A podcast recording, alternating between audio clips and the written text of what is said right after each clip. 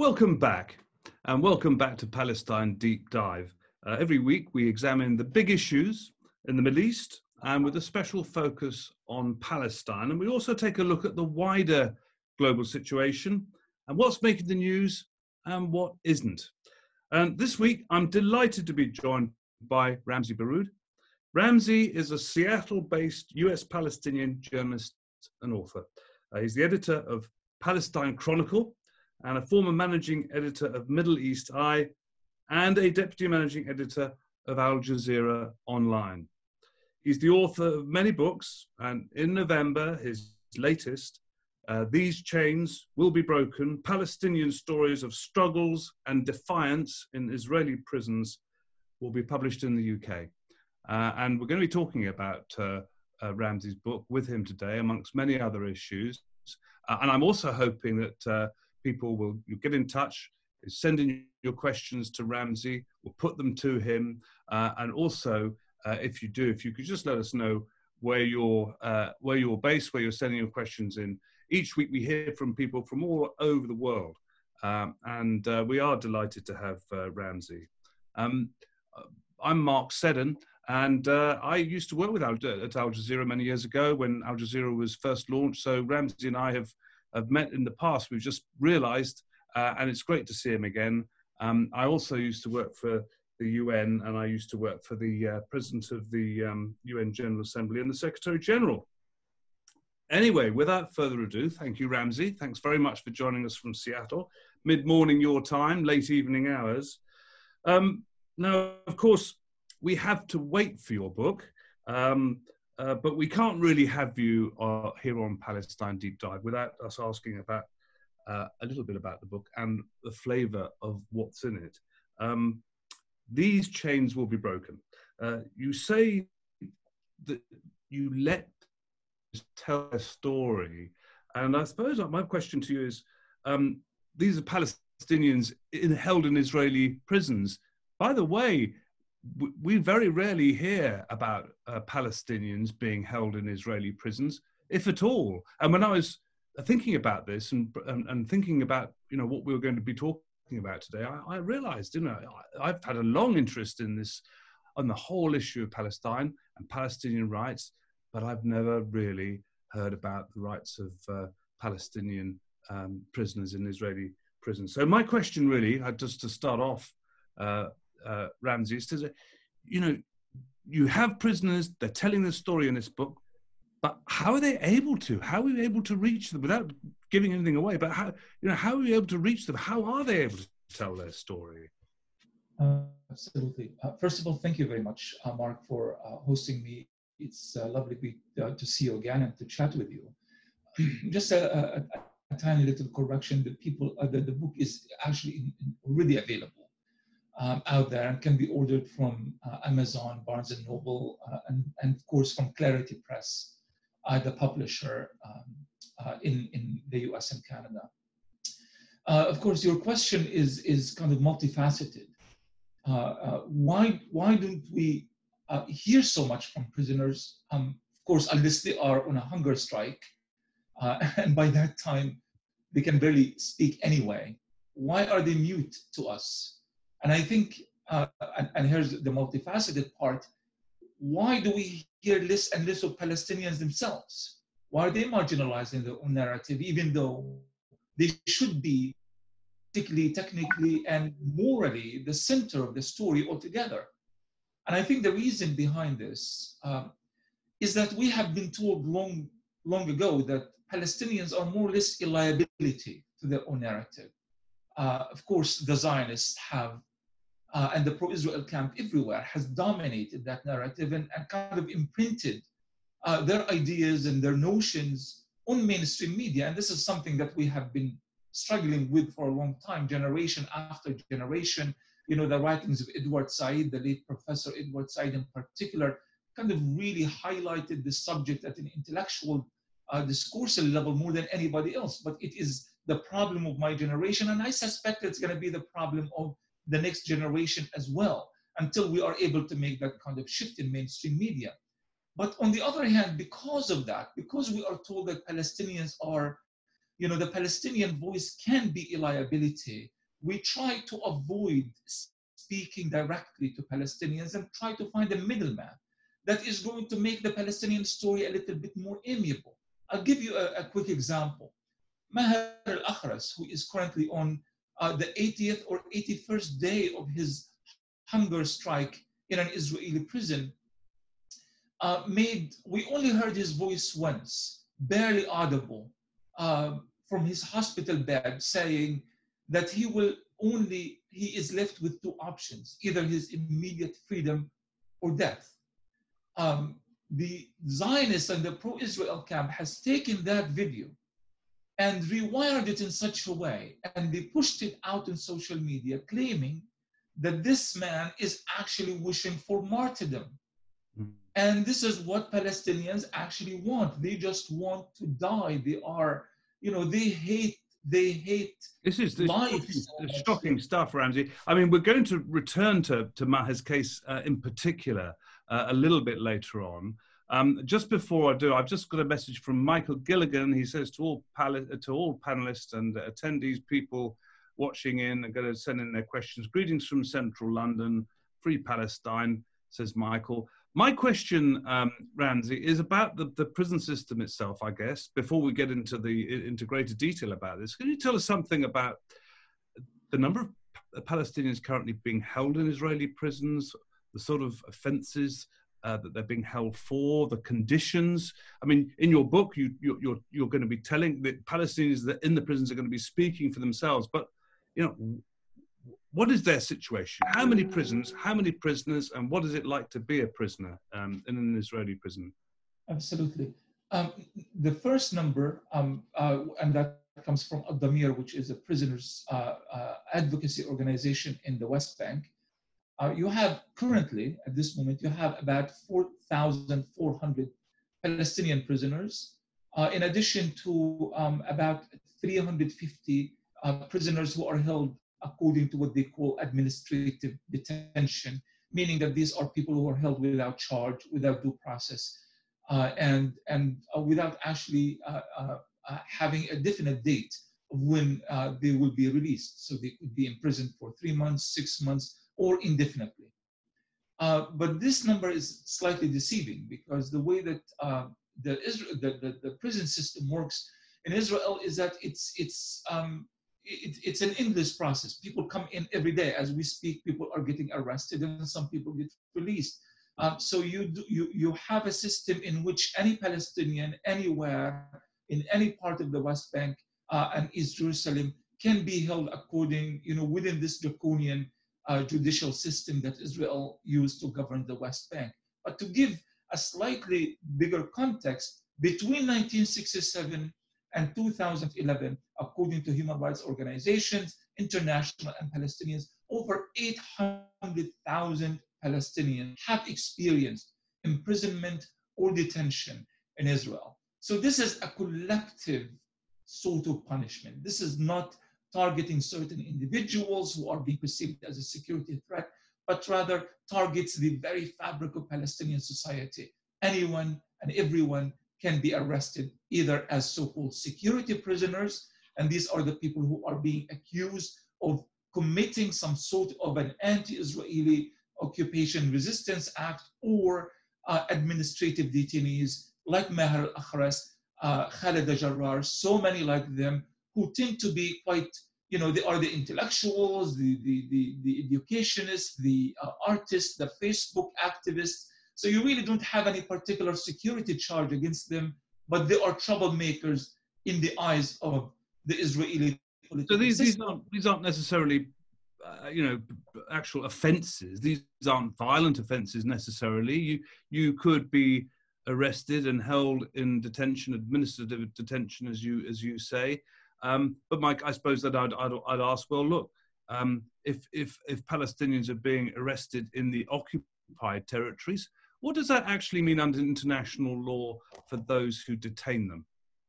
Right. So international law has, you know, it, there's a little bit of ambiguity about the term occupation itself. And I recently interviewed Professor Richard Falk, who tried to explain this uh, to us in greater details. Uh, Israel is an occupying power, and there are certain responsibilities an occupying power has towards the occupied people. But the Israeli occupation has become so perpetual that it's really no longer occupation in the, as defined per international law, particularly by the Geneva Conventions. The Geneva, the Fourth Geneva Convention in particular says that you can't arrest people just willy-nilly like this, and and and especially you cannot transform them or transfer them rather to uh, the Israel to to the uh, to the territories of the occupying power. Mm-hmm. That's not at all what Israel does.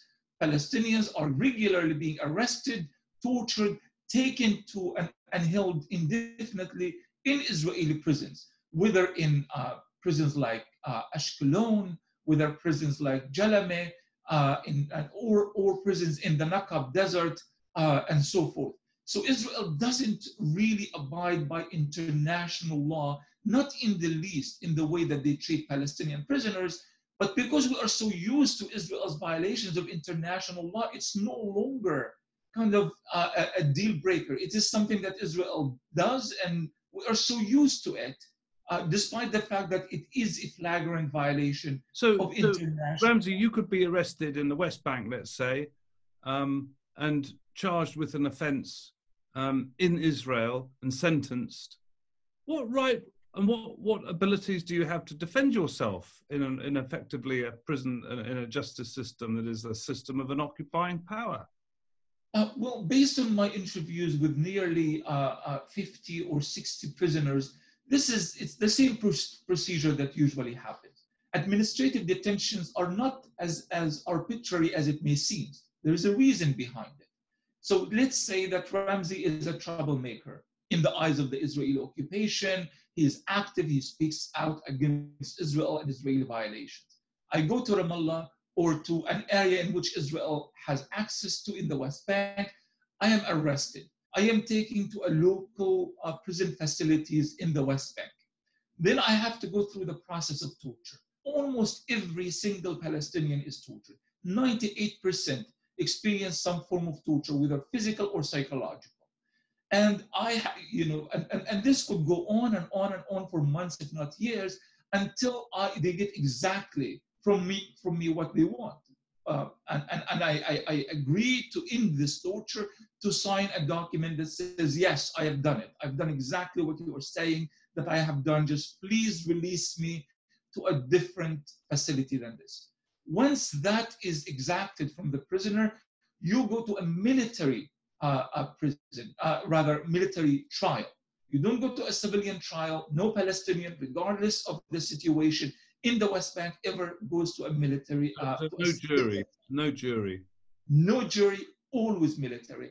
And, and as a result, they either renew my administrative detention because they haven't acquired the kind of evidence they want, or they can transfer me to a different type of, of military court where I am being sentenced to whatever number of years that they find suitable to whatever offense that I have admitted. So many of the people I spoke to um, actually haven't really done anything and they are held according to that system. In fact, the writer, the, the person who wrote the foreword to the book, uh, Khalida Jarrar, who is a Palestinian, an elected Palestinian MP, and she was in fact involved in the, the, the case against Israel at the International Criminal Court was arrested because of her activities with the ICC.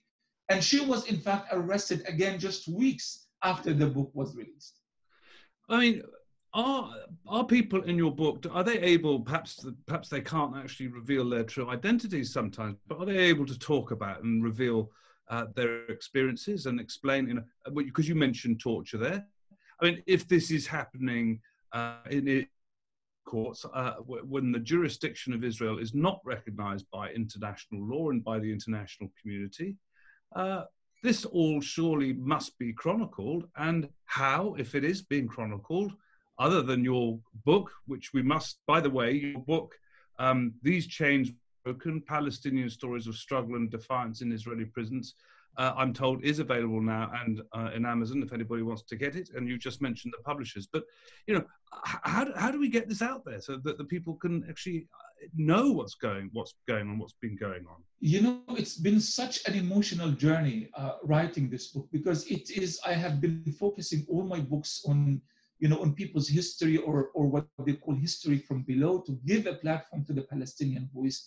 This time around, I wanted to become as invisible um, as possible in the way I present the Palestinian story and really give the prisoners the ability not just to articulate their own plight and their own struggle, but, but their views of Palestine, their views of the Palestinian struggle as a whole, because they are what I uh, termed in the introduction to the book, they are Palestine's true organic intellectuals. They are people who are living according to certain set of principles and values.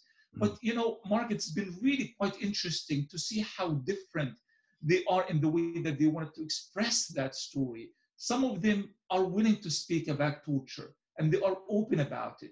Others feel, especially the, the, the male prisoners, uh, felt really uncomfortable because for them, it can be quite an emasculated process. Uh, so some of them would say, I will not say it in front of you. I will make recordings and I will send it to you. A particular gentleman who was very, very tough uh, in the way that he approached this. It's uh, he spoke about how strong he was, how what he told the judge during the military trial and so forth, and so on.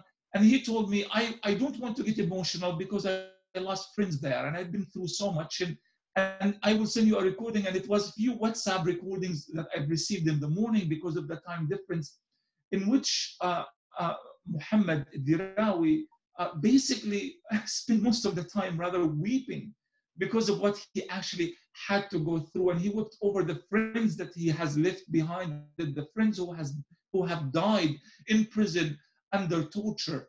Um, Can I ask? Now, some, I mean, in terms of um, the physical torture uh, and uh, what can be done uh, in terms of long justice, because there have been other occasions in history when um, occupying powers have tortured uh, those they are occupying.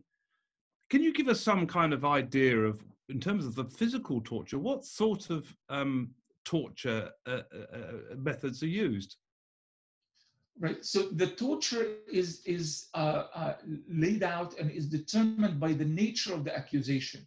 So if they think, for example, that you were about to commit something uh, like a direct, say, attack against the military occupation, they would do every think they can. They would use, uh, uh, uh, you know, um, means to electric, you know, to use electricity, for, for example, against certain part, you know, the sensitive parts of your body. They would punch you. They would hang you from your feet, from your hands, in a way that you are you feel like you are about to touch the, the, the ground, but you can't. Uh, they will do everything that they can. So they will, will you know, they will go into uh, this monstrous mode of torture. Now, this is this happens in some cases, but it doesn't always happen. Uh, what usually happens is that what they call, you know, what the, the Americans have used it as well, what they call the Palestinian chair. So this is kind of the kind of physical torture that happens alongside psychological torture during the interrogation. Mm. Uh, they sit you on a chair that is uh, uh is un- has uneven legs. You can never determine a way that you can sit down. You're always either leaning forward or backward. They tie your hands and your legs in an extremely painful way from, from behind. Your, your head is pushed back. The first thing they do after that is that they put a very dirty bag that has remnants of meat and, and, and, and, and expired food in your, on, on your head.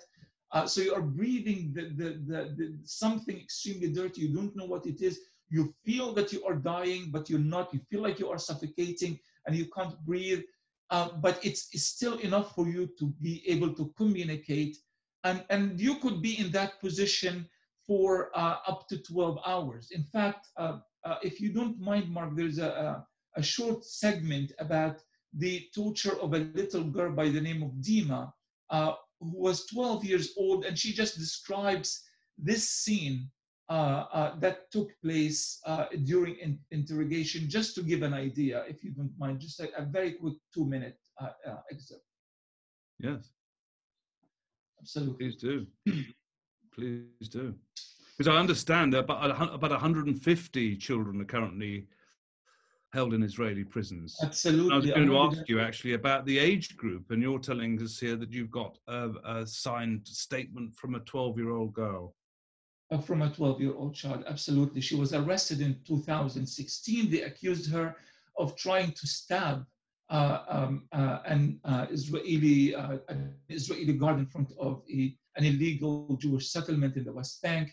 Uh, it was very clear that that wasn't the case, and we explain why that is not the case in the book, but this, this is what she says. they transferred me to Hasharon prison. There were screams and loud noises coming from everywhere. The Israeli officer who interrogated me told me that I would be imprisoned for a long time. It was so shocking to hear that. I never thought I would endure such an experience. I had heard of this happening to other kids. But I had no idea that it would happen to me too. I did not know that the occupation was so criminal and so unfair to this extent. But I told myself, Dima, you have to be strong and face your reality the way it is. Then, seven large officers entered the room and began interrogating me at the same time. I was afraid. I kept repeating, Ma'miltish ishi. I didn't do anything. But they kept asking, swearing at me and yelling in my face from morning until the evening hours. Before they left, they tied me to a chair that did not have e- did not even have um, th- that did not even have legs. I tried so hard to find a comfortable position. It was impossible. I stayed that way until after midnight. Now, by that time, they, they can imagine that you are at a breaking point. Mm. You're exhausted, you're sleep deprived. Of course, you can't sleep under these conditions. You're tired. There's beams of lights in your face, and you are, you know, you are ready to give them whatever they want to hear, and and and so forth and so on. So this is really the story, pretty much, of every Palestinian prison. Absolutely shocking, uh, to, to think this is a 12-year-old child. Um, uh, under no circumstances should any child be suffering uh, in in such a way um, and especially when essentially, essentially we have a prison system run by a state. But there we are. This is terrible. We've got a, a question that's come in. This is from uh, Alexander Bustos in London. Greetings, Ramzy. Thank you for all that you do. The names of Palestinian prisoners in Israeli jails are largely unknown outside of pro Palestinian circles, and unfortunately, uh, even within many as well. Compared to the South African political prisoners such as Nelson Mandela and uh, Oliver Tambo, etc., who on the lips of every anti-apartheid activist fighting for liberation in South Africa, Palestinian prisoners such as Marwan Barghouti, Khalida Jarrar, Ahmed Sadat largely remain. How can we change that reality? Do we need to shift our focus towards Palestinian prisoners and stop obsessing over the PA and Abu Mazen's diplomatic efforts which have gone nowhere? Uh, bravo, that's an excellent question from Alexander, because indeed this is the reason why we put this book together in the first place. We, we, we quite often talk about Palestinian resistance, but when it comes to actually uh, talking about resistance in, in, in, in a tangible way, as the struggle of prisoners on a daily basis, we, we tend to be a little bit concerned about what this means to the image of the people or the person who is trying to present these stories. An example, there's a, a Palestinian uh, American organization, a Palestinian American organization that I have, you know, among, you know, uh, we have been doing a lot of advocacy for Maher al-Akhras and other prisoners.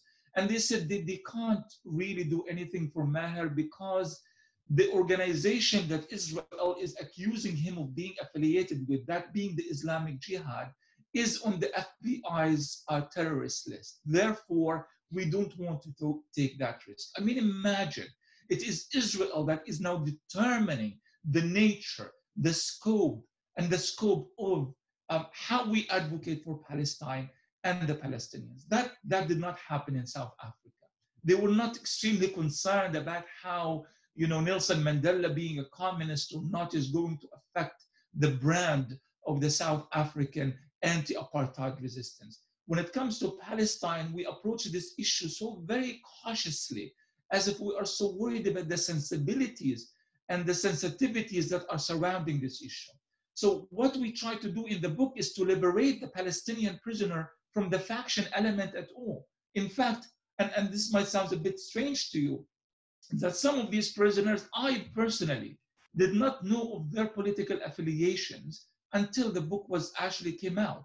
I didn't care because my question to them was this define your experiences in prison the way you see fit, the way you want the world to understand it, the way that matters to you and to you only. Some of them said, I was arrested because I was accused of being affiliated with Hamas.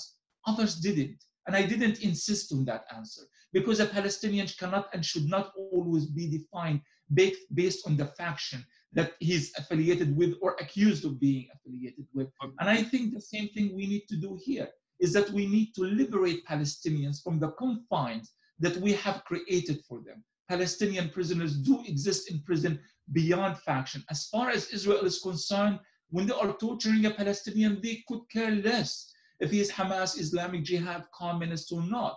What really matters to them that this is a person that they are suspecting of doing some anti-occupation activities and therefore has to be held accountable for it. And I think we have to be these are, these are peaceable.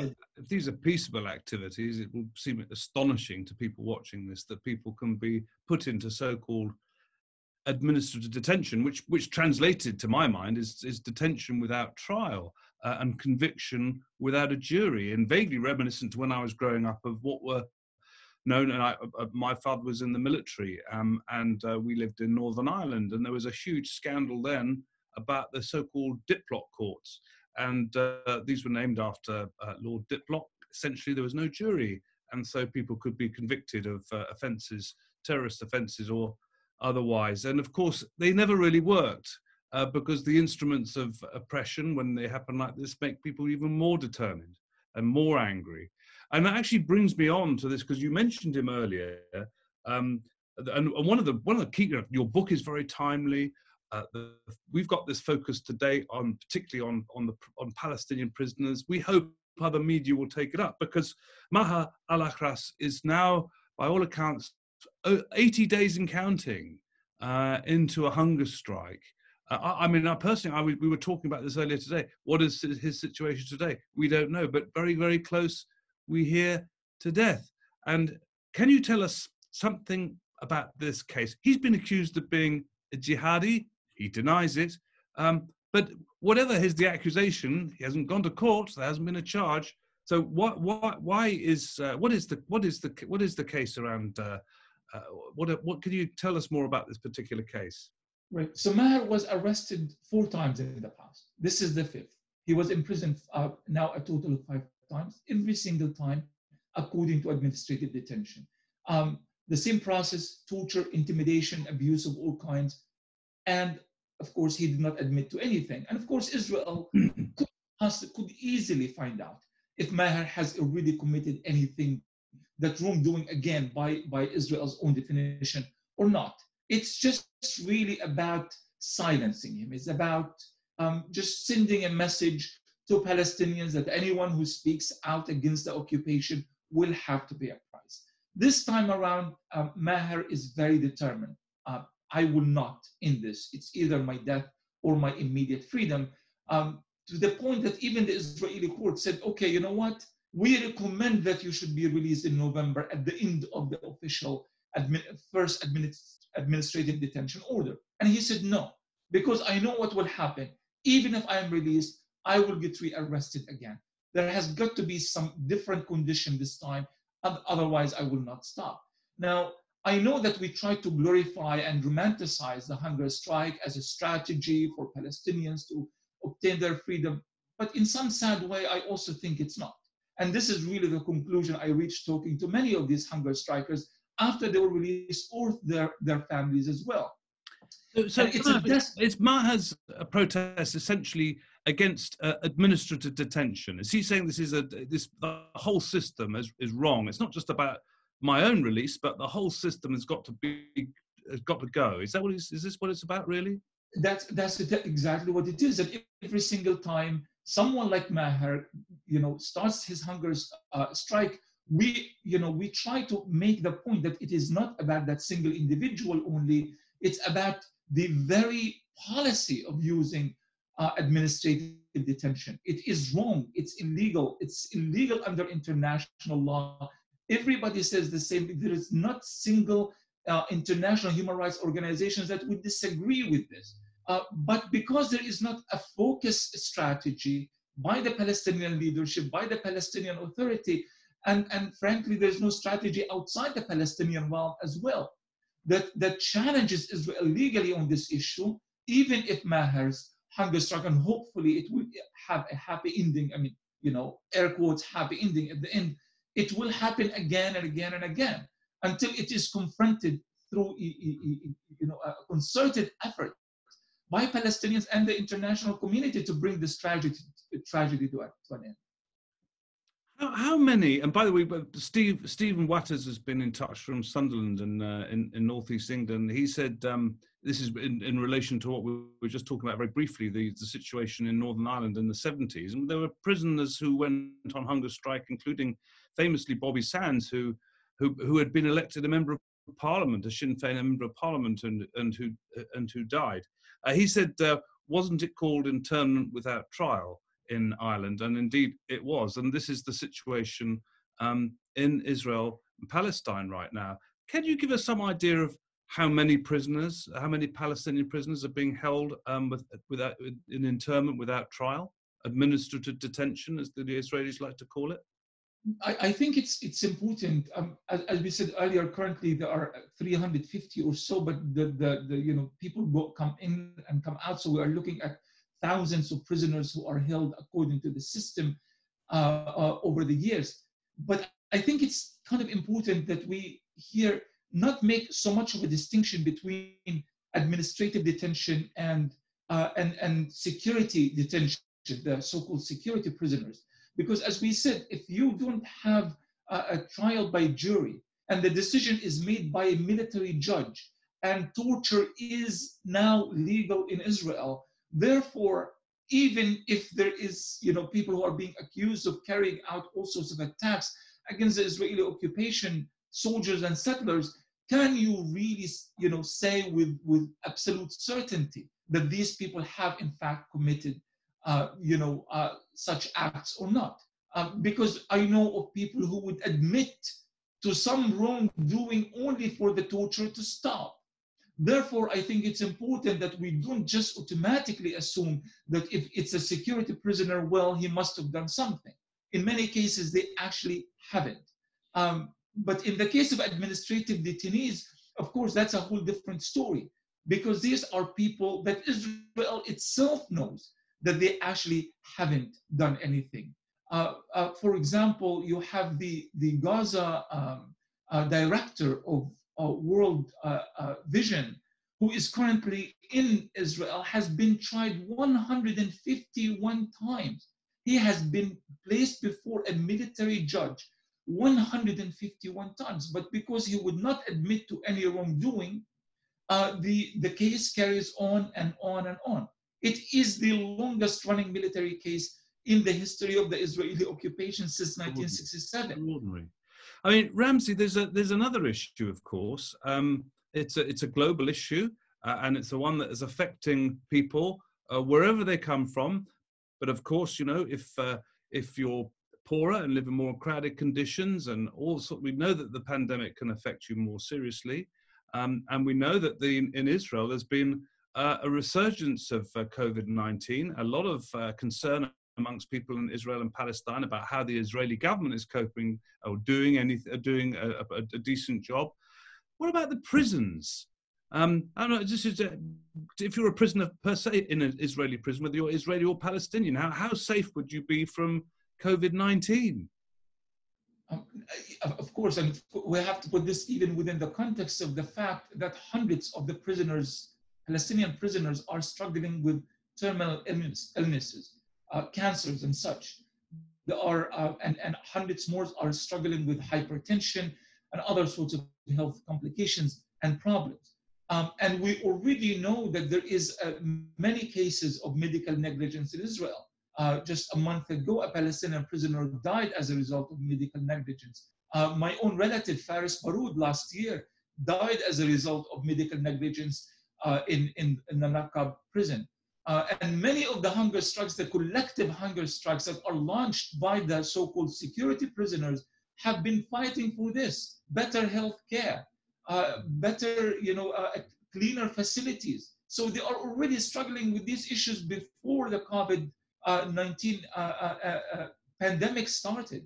So now the, the issue is multiplied because we, we, we know that Israel hasn't done any, any or hasn't really invested any serious efforts to address these issues and these concerns. Can, so can, now we are hearing about Palestinian prisoners who are themselves uh, have contracted COVID-19 as of late. Ramzy, I'm just wondering whether you know the, the Red Crescent or other uh, international organisations can actually visit uh, uh, Palestinian prisoners uh, in these conditions. Um, you know, and, and, and if not, why not? Uh, Israel does not facilitate family visitations. They can only agree, Uh, uh, not just family visitations, but visitations by lawyers and such. They can only agree to these visitations if it's organized by the Red Cross. And, and even then, you know, during the detention, the initial detention and torture period, the Red Cross is not allowed to visit prisoners and so forth. Now, the Red Cross, as of 2016, have had, they said that they've had financial issues and budget cuts. So that instead of facilitating a, a visit uh, once every month, uh, twice every month, now they can only do it uh, uh once. Uh, and this is now even getting more difficult to facilitate because of the COVID-19 uh, pandemic. So most of these prisoners are living in total and utter isolation. Even the hunger strikers themselves, Maher Akhras himself hasn't been allowed to see his own family and his lawyer uh, because they are trying to put even more psychological pressure on him.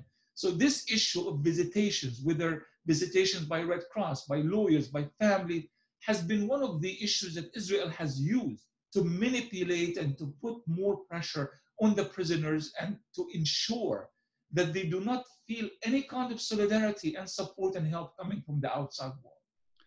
So um, Ziad uh, Sudan asks, uh, I'm quite amazed by um, the gendered performance of Palestinian prisoners, um, testimonies of their torture. Is this a general quality of prisoner testimony, or does Dr. Baroud consider it particular to the Palestinian question? Uh, that, that's a really good question. I think uh, torture has been one of the uh, kind of the key elements that Israel uses in its treatment of prisoners. Uh, and they have justified that in, in so many different ways. And they have actually sold that justification, sadly, to the Americans during the Iraq War, and the Americans have adopted many of the Israeli torture tactics, and now it's also a stable in the American way of treating their prisoners of war and such. So yes, uh, uh torture is something that Israel uh, has used for, for many years, and they will continue to use unless there is, of course, again, as we said, uh, immense pressure coming from the international community and the outside world to stop it.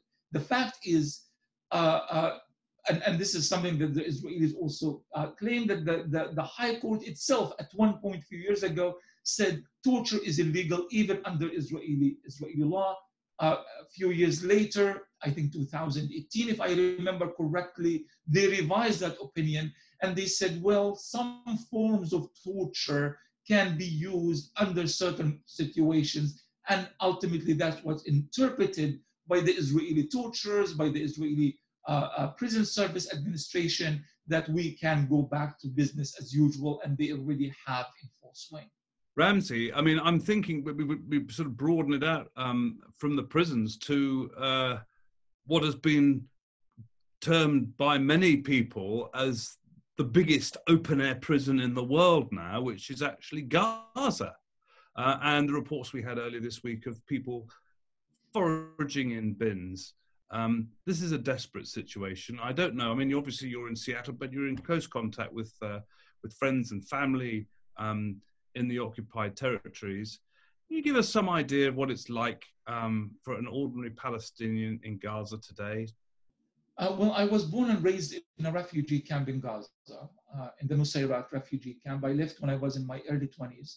So I, I, kind of lived the full experience. I was there for the entire first Intifada You know, I when I approach uh, my my my you know books and my writing of, of books and, and and such about people's history, I have been utilizing what they call positionality, meaning that the, the writer himself, the academic, the researcher, can relate to the issue through his own position within that story itself. Um, and so I wrote all of my books knowing that I am somehow a character in these books because I lived most of the experiences that I have highlighted. When it came to the issue of prisoners, I had to question that method. Am I in a position that would allow me to actually understand what it's like to be in prison if I haven't spent, I have been detained by the Israelis, but I haven't spent long enough time in prison that I can actually speak about it with moral authority. But then it dawned to, on me that I was born and raised in Gaza. Gaza is a prison. Gaza, whether we like it or not, and whether this, you know, uh, makes some people feel uncomfortable, is a concentration camp. And I've lived that full experience the Israeli occupation, the attacks, the deaths, the, the, the, the, the, the tortures, the murders, the humiliation, the poverty, the lack of everything. Most importantly, the lack of freedom. Knowing that you can't leave, you can't come back.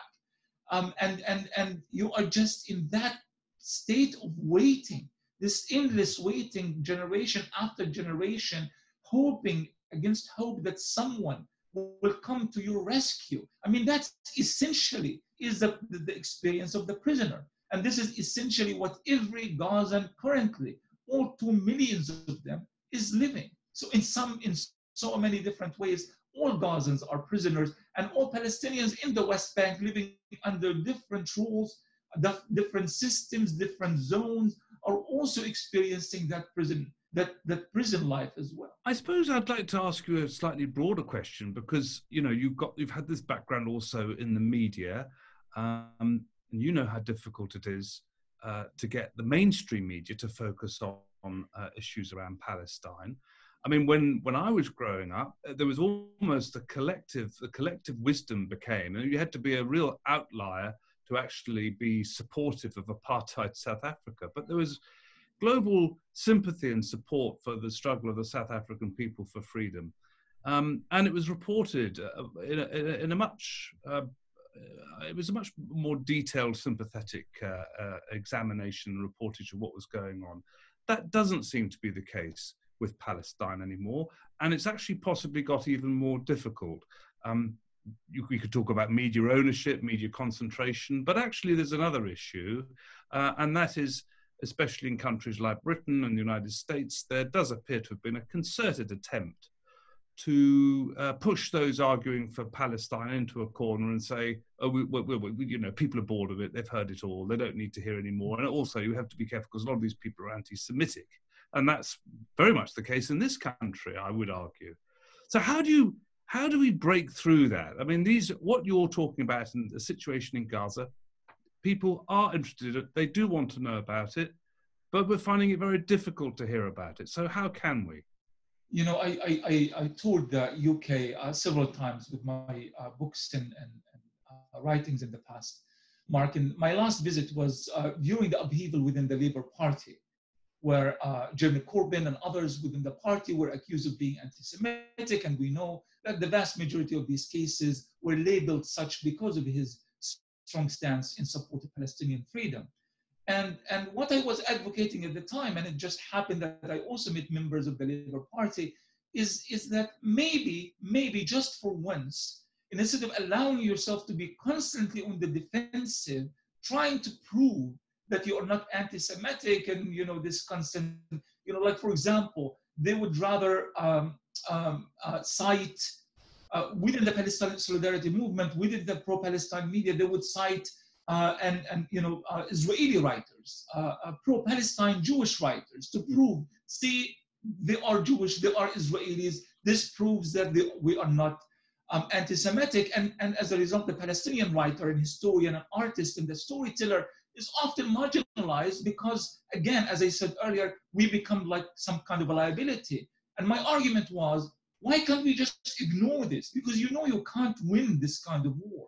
Mm. You can't win this war that is so cemented on the part of the, the, the pro-Israeli uh, elements in the media, and it's really quite powerful and quite strong, and it's been there long before the likes of me even came to make a case for Palestine. So, so the point is, why don't we allow Palestinians to speak for themselves? Why can't we actually ask the Palestinians, how do you feel about this? The prisoner, the mother, the father, the nurse, the teacher, the fighter, the, the, the, the justice activist, the everyday Palestinian. Um, what, what would the Israeli response to this be? So what I have been trying to do, and I know others have done the same hmm. thing, is let's change the subject altogether. Let's give Palestinians the, the centrality of their narrative that they have always coveted and deserved throughout the years and let them speak for themselves. And Mark, I have tried this in so many different platforms, especially ones in which have a very strong pro-Israel influence and you, you know universities, especially in the US and Canada, where if you present it from that point of view, it's like you completely diffuse them. They mm. don't have anything to say, right? So I think this is, in my opinion, a very successful and, and, and strategy. And I think this is going to be something that should, uh, in, my, in, in my view, uh, not supplement, but rather supplant the, the elitist way in which Palestine has been conveyed to the rest of the world. Let the Palestinians speak. And, and this is the centrality to your book, the centrality to what you've been doing, as you were just telling us. And actually, for anybody in the media, uh, they all know, we all know that actually all news stories, all real stories, all documentary stories, they have to be they have to be about an individual story. Otherwise, it's very difficult to get uh, the interests of viewers out there. So it's so so so obvious uh, in a way. Um, but of course, you know, for many Palestinians who are in prison, we can't hear their voices, we can't see them. Um, for many Palestinians in Gaza, it's very difficult for journalists to get in to actually speak to them. So we have to empower people, I guess, through the technology, through perhaps you know, through Palestine Deep Dive and many other um, uh, organizations and media organizations who are out there to give people a platform. So that's what we're going to be doing. Um, but look, I'm going to just move on, if if I may, because we, we we haven't got a huge amount of time. I'm conscious of the fact that we we can't keep you for too long. But I just want to. Um, you're in Seattle. You're in the United States. You're an American Palestinian. Um, and you you know better than most you know how difficult it is to get the US media to talk about Palestine sympathetically or the Palestinian cause but you also know how difficult it is to get the US media to talk about anything that's outside America. And I lived and worked there. We had a terrible battle to get, uh, even though there was a great thirst for it.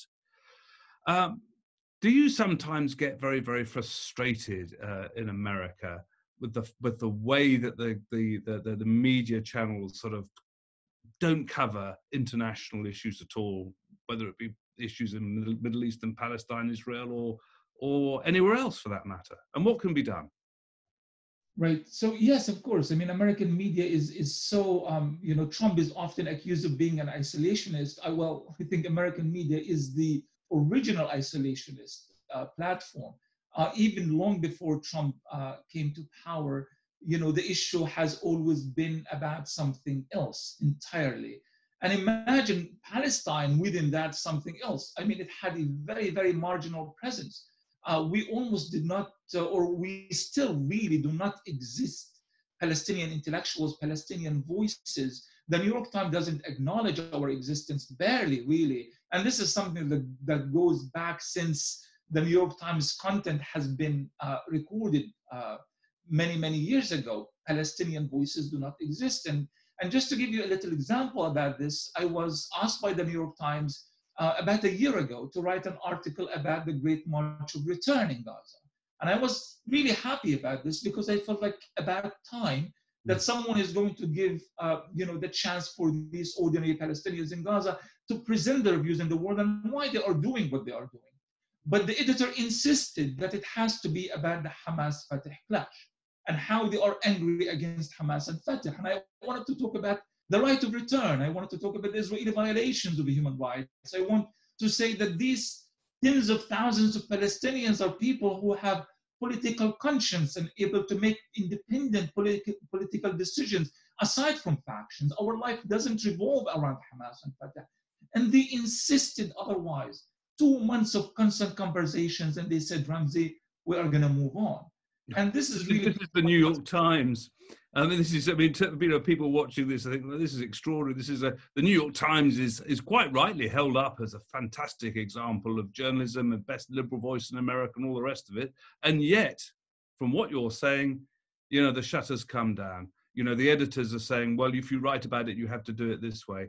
It does seem pretty extraordinary. But of course, it brings me on really to the Al Jazeera experience, if I may, because a lot of people are interested in Al Jazeera. A lot of people watch it, um, and um, you know, you, you and I were involved in, with Al Jazeera at the very beginning, Al Jazeera English in America, um, back in 2005.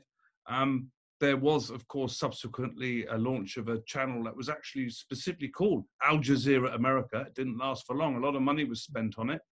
Um, do you think that uh, uh, that whole idea of, uh, of uh, Al Jazeera in America was a good one? Do you think it's had any uh, effect? Has it been a positive one, or has it just been very, very marginal? What do you think?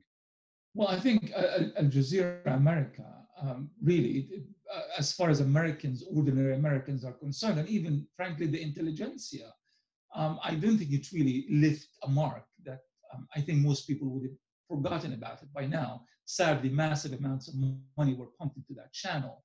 Uh, but Al Jazeera in general, I mean, I think there was the golden age of Al Jazeera. You know, the one that followed the American invasion of Iraq, and you know, Taysir Allouni going to Afghanistan, to villages that no one heard of their existence, talking about the plights and the struggles of ordinary people who were being bombed on a daily basis. And we know what, how angry the US was at Al Jazeera during that time uh, because of this kind of extraordinary reporting and the courage of their, their correspondents and the reporters. But I think as of late, the, the, the, the focus of Al Jazeera has shifted. Uh, and it became really largely kind of geopolitical and taking sides and um, the nature of the conversation in Jazeera has, has changed. So that ordinary Arab, that oppressed Arab living in Yemen or living in Gaza or living in, in, in Morocco is no really no longer the top priority of Al Jazeera. And it, it, uh, it as, a, as a result, which is really quite sad. I mean, we can, it's a long conversation and we can talk mm. uh, about it uh, in a different occasion, but it's, it's kind of sad to see how Al Jazeera that at one point, uh, for someone like me, for an, as an Arab intellectual, an Arab journalist, kind of um, uh, represented the hope that that finally we don't have to be chasing after mainstream media to publish Ramzy's or Ghada's or Muhammad's article about Palestine and always feeling frustrated that nobody is even acknowledging our existence. Now Al Jazeera is there to fill that gap. Well, as of late, that has changed, and Al Jazeera is really not filling that gap anymore, and especially with Palestine. Palestine is now a minor issue in the coverage of Al Jazeera compared to when it first started. And just one final comment I want to say Al Jazeera became popular among so many people around the world, especially the English Al Jazeera, because they thought this is a, a very professional, slick looking, you know, an appealing platform that actually makes Palestine a priority. Now that that has been lost, um, a lot of people kind of turned away and, and, and walk, you know, moved on looking for other alternatives. It's a it's a real shame, and um, and let's hope maybe people from Al Jazeera watching this will take some of those comments on board. But of course, you know, when talking about the U.S. media and it's, it's just it's disinterest, with a few honourable exceptions of covering the rest of the world, we do know that um, policy towards uh, Israel in particular counts uh, for a great deal of importance politically within the parties because there are a lot of votes in it. Um, and this election is no exception, really. Uh, it takes place, the US presidential election we're talking about. Um, if I'm quickly going to ask you about uh, um, that, that, Ramzy, you're there. I mean, do you think uh, that um, Trump's deal of the century, it's kind of, it's become essentially at the moment the UAE and Bahrain establishing diplomatic ties with Israel. Do you think that um, that's going to have an effect on getting more people to vote for, for Donald Trump's Republican Party and Donald Trump, or or not? Do you think it's playing in this election at all? Um, I, I, don't think it is going to have an effect on the vote itself. uh, because we know uh, for a fact that majority of American Jews are voting for the Democratic Party, and I don't see that shifting anytime soon because American Jews don't just have Israel as their top priority; they have their own national uh, agendas and struggles as well. Um, but I think it was ultimately about the support that Trump has gained from the likes of uh, uh, Sheldon Adelson, for example, the powerful pro-Israel lobby groups in this country. Uh, and, and he indeed received all the kind of financial and political support that he needed from them.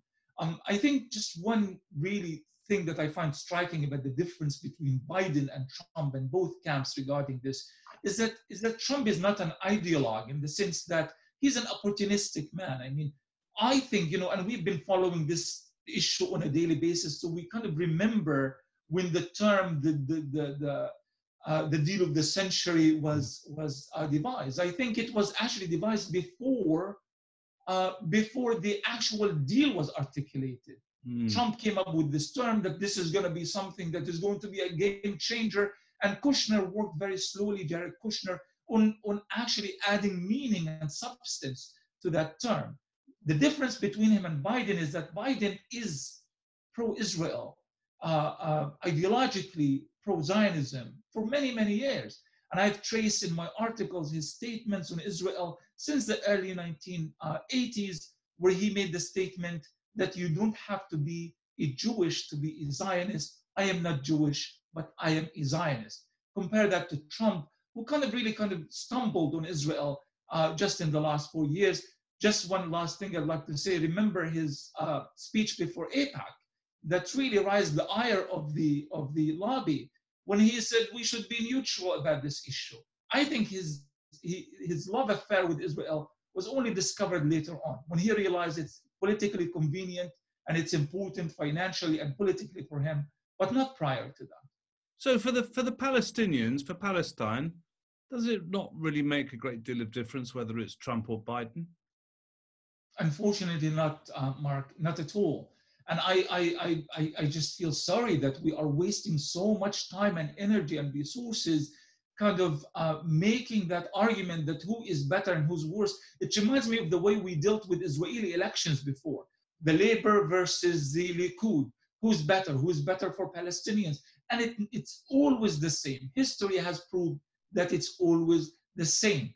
Why are we expecting that Biden is going to be fairer, especially that he said, and, and uh, uh, uh, Harris has said herself that none of the choices and the decisions made by the Trump administration regarding Israel, including the removal of the embassy from Tel Aviv to Jerusalem, none of them will be reversed under Biden. One last thing it was the Barack Obama administration that has provided Israel with the largest aid package in its history. And that's when Biden was very excited and enthusiastic about the news.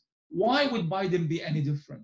Why should we expect that? There is zero evidence that this is going to be the case. If it was Bernie Sanders, you know, that would have been a whole different argument. But a Biden administration is going to be exactly, if not even slightly worse in some in some issues regarding Israel and the Israeli occupation.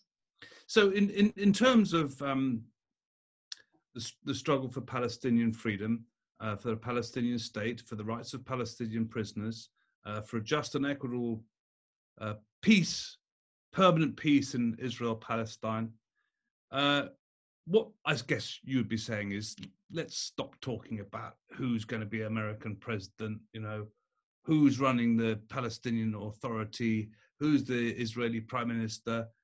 We've got to really focus on an activism and people and their stories and getting it out there and uh, and making sure that the somehow making sure that the Palestinian cause becomes the cause of many many many more people. Uh, I mean, you just we, we sadly have to draw things to um, a close. Actually, I'm just I'm just good. I've got one question here. I'm going to put to you um, before we do. Uh, this is from Stephen Watters. Uh, know, you, you may be, you may know more about this than I do, but he says Israel accused Halabi of diverting funds to Hamas. His charity World Vision said the alleged amount was more than World Vision allocated for Gaza. but the real reason for imprisonment is to disrupt aid to Gaza, uh, says Stephen. Um, many British charities have been disrupted, he says. Medical aid for Palestinians, Interpal, Interpal said that reason was so that Israel controls the food going into Gaza. Uh, I mean, well, look, we also know that um, you know recently the the Israeli authorities have been uh, making it very difficult for Palestinian uh, banks to transfer money to Palestinian prisoners as well. So this is actually I don't want to leave you on this sort of final, quite technical question, but do, do you want to quickly answer Stephen's question, and then we can move on to, to to the kind of wrap up, if you like. Stephen is correct. I mean, this is the accusation that Israel has made, and uh, but we know that Israel's ultimate aim in Gaza is economic strangulation, and they have done this very successfully. And as uh, uh, who's the uh, was the um, uh, top advisor of Ariel Sharon at one point, he said, uh, uh, "We don't want to kill Palestinians. We just want to put them on a diet." To the point that they were actually measuring exactly how many calories a Palestinian in Gaza would need in order for him to be malnourished but not to die. We know that. It's already in Israeli media. Go to Haaretz and you will find this. Regarding the case of Muhammad al-Halabi, um, you know, let's forget about what Muhammad's lawyer is saying or what his father, Khalil, who is constantly on Facebook trying to advocate for his son, forget about what they are saying. Look at what World Vision itself is saying. Look at the, the independent investigation conducted by organizations affiliated with the Australian government, which is the biggest funder of World Vision. Every single dollar has been counted for. Why would the Australian government and World Vision, which is a global organization that has no political affiliation, why would they take the side of Hamas? Why would they try to defend Hamas? It's absolutely unreasonable to think about it. But of course, this is what Israel says and does, and sadly, oftentimes gets away with it. Well, unfortunately, Ramzy, we have to bring uh, today's program to um, a close very shortly. But I just wanted to, to, to finish by by thanking you, um, asking you if there's uh, uh, any reasons for optimism, both for Palestinian prisoners and for and for Palestine, the rights of Palestine itself. I mean, can you? Uh, are there are there straws in the wind that give you a feeling that um, people have more grounds for optimism in over the oh, next five years? Absolutely uh, optimism exists in, in the fact that Palestinian resistance carries on. I mean, we look at Maher al-Akhras and we feel sorry for him, but the fact that there's this gaunt, skeletal-looking man is able to defy the Israeli court and the Israeli military system for 80 days, holding strong, you know, demanding his immediate freedom. And if, if this is not absolute strength and resilience that is unprecedented, really, and, and, and it's something that we should all celebrate as human beings to see such strong, resilient people carrying on with their sumud, with their steadfastness day after day. But the other and final point is just the international solidarity with Palestine. Last year, you know, before the COVID thing started, I visited over 16 countries from Africa to Australia, New Zealand, throughout Europe, the US, and so forth. And wherever I go, there is this massive solidarity that's building up for Palestinians in so many different walks of lives and societies and communities. So the nature of the conversation is changing, and Israel is being more and more exposed. We just need to be relentless, to keep at it, not to allow helplessness or hopelessness or despair to ever creep into our hearts and minds. And we should continue demanding a free Palestine and freedom for the Palestinian people until that is achieved. And we know that, the, that history is on the side of Palestine and the Palestinian, and justice is on their side, and eventually they will prevail. Well, thank you very, very much indeed, Ramzy. It's a great pleasure to have you and a fantastic talking with you. And of course, I did ask you before we started to put your book up there so we could all see it, just to remind everybody. Um, these chains will be broken Palestinian stories of struggles and defiance in Israeli prisons. You can order it, please do, uh, Amazon. Um, and uh, we wish you all the best with that. And uh, we hope that you'll join us again, Ramzy. Thank you very much to you. And thank you to Omar, to Alex, to everybody else uh, behind the scenes who have made this all possible today. Palestine Deep Dive. And until next time, until actually uh, next Thursday, 4 p.m. UK time, um, thank you very much and see you next time. Thank you, Mark.